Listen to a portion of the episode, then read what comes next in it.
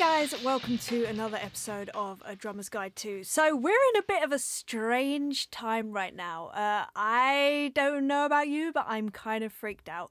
All this coronavirus, COVID 19 thing that's going around, um, yeah, it kind of sucks for various reasons. Obviously, the whole pandemic thing, well, that's no fun. Um, but it seems to be really changing the landscape of the economy basically and working and what that means and what that's going to mean. Who knows? I mean, look, I'm no doctor. I'm just a drummer. I have no idea. All I know is that a bunch of like tour dates have been cancelled um, and every person that I know, every musician I know is in a similar sort of boat. So uh, I personally am using this time to hone some other skills, finish some projects that I've been wanting to finish for ages but haven't had the time. Um, and I now have lots of time. So I'm doing that. I hope that you're kind of trying to find the positive side of this awful situation. Um, and yeah, thanks for being here to listen to this episode. I'm actually talking about performance. So this might be a fun thing for you to work on whilst you are in isolation or wherever you are, whatever you're doing, provided you're well, of course. I hope you're well. I hope you're washing your hands and I hope that you are healthy, first and foremost. You, your friends, your family, all of that. That is paramount. But if you are finding yourself sort of bored at home, uh, then yeah, this could be a cool thing for you to work on, and that is performance. And I just talk about how important performance is in terms of being any musician that sort of plays live. In fact, to a degree, even musicians that are recording, because you need to get some sort of energy from a performance. But I mainly focus on live performance, what that means for an audience, how that can be incredibly dull for an audience if you are not performing basically. So, anyway, I'm going to stop rambling on this side of things. Enjoy the episode, and I will see you on the other side. Today, I wanted to talk about performance, performance, um, and how to make your performance better. So, I feel like performance is a big part for me of playing live. Um, obviously, there's the actual playing bit, which is number one. You've got to get that right. You've got to make sure that you sound good. Uh, but it's an element that is, I feel like it's fairly overlooked, and, and you can make so much of it. Is is the performance side of it? Because although, especially in things like, okay, so say you're doing like a drum video, you know when you sometimes see drum videos, and technically the person might be amazing, but if they're sat there looking like bored or something like that, it's kind of it's not very inspiring. Um, and I used to play like that. 100% self confessed, I used to look so bored when I played. And I wasn't. And in my head, I was like loving it.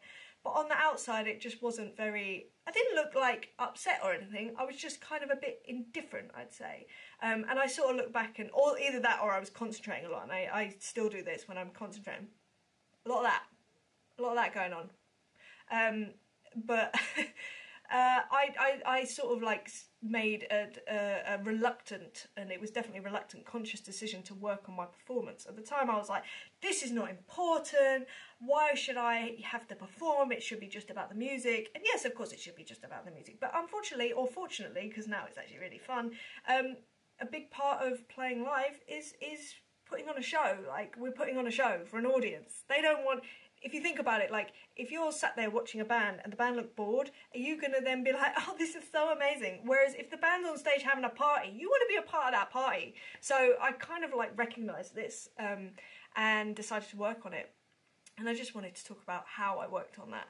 And it was a very uh, strenuous process, and it was a very cringy process, but it was one that worked for me. And basically, what I would do is take a song that I knew really, really well, uh, and at the time, I was playing a lot of covers gigs, so it would be like just cover songs. So it would be like I don't know, Jet, Queens of the Stone Age, Foo Fighters, whatever.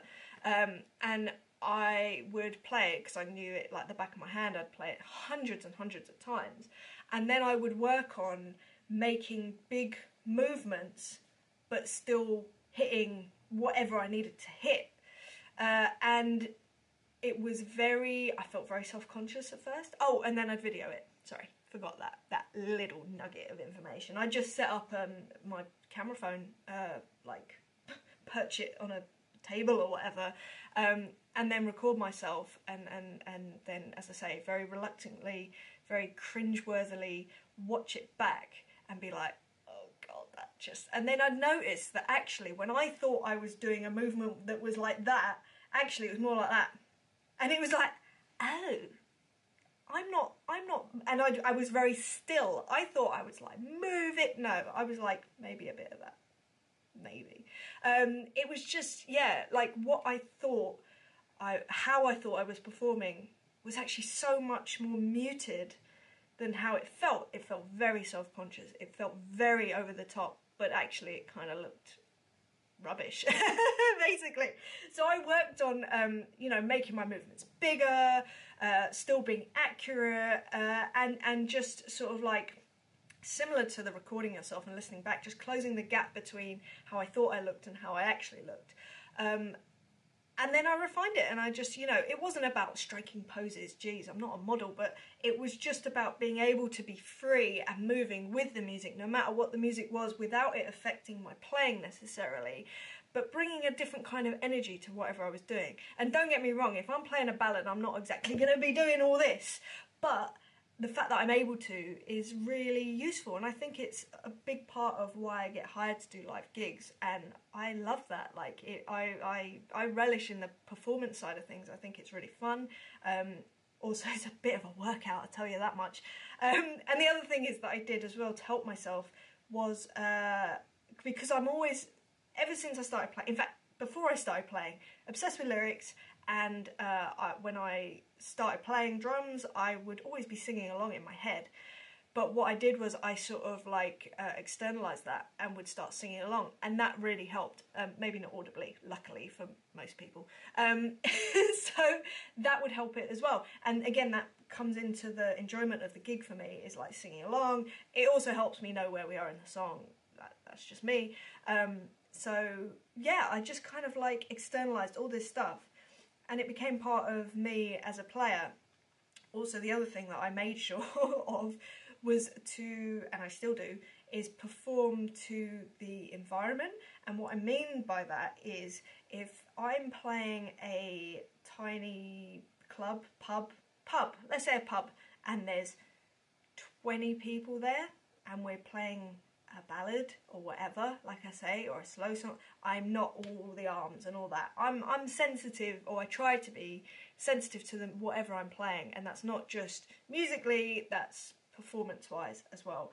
Equally, if I'm on a stadium stage, I'm gonna be all about that because it's a big stage to fill. So you got to put across the energy. There's a there's a lot of space between you and the audience, so you just got to project, like just project as much as you can. Um, the other thing is it, it helps the rest of the band to like project as well and, and, and, and be everyone sort of a part of this fun and this party. That's the other thing. Like if you're the only one sort of performing like that, that can look a little bit odd. So read the situation as well. But anyway, I just wanted to tell you about that, uh, and I hope that that's helped you in some way. And yeah, if you can work on your performance, at least just look like you're enjoying it. If you are, if you're miserable when you're playing, maybe you shouldn't be playing. no, but I know that all drummers love what they do. Like, why wouldn't we? We get to hit things. It's the best thing ever. So if you are genuinely enjoying it and you want to show that don't be embarrassed about it like it's something to celebrate. So maybe yeah just video yourself and, and watch it back and refine sort of what, how you think you're coming across with how you actually come across if that makes sense really hope that you enjoyed that episode and it's given you something to do for the next however long you're in isolation, maybe, or I don't know. I'm pretty sure that we're going to be in some sort of lockdown soon over here in the UK. It's currently uh, Thursday, the 19th of March, so we shall see. Uh, yeah, mad, mad times. But please make sure you look after yourself, uh, look after others as well.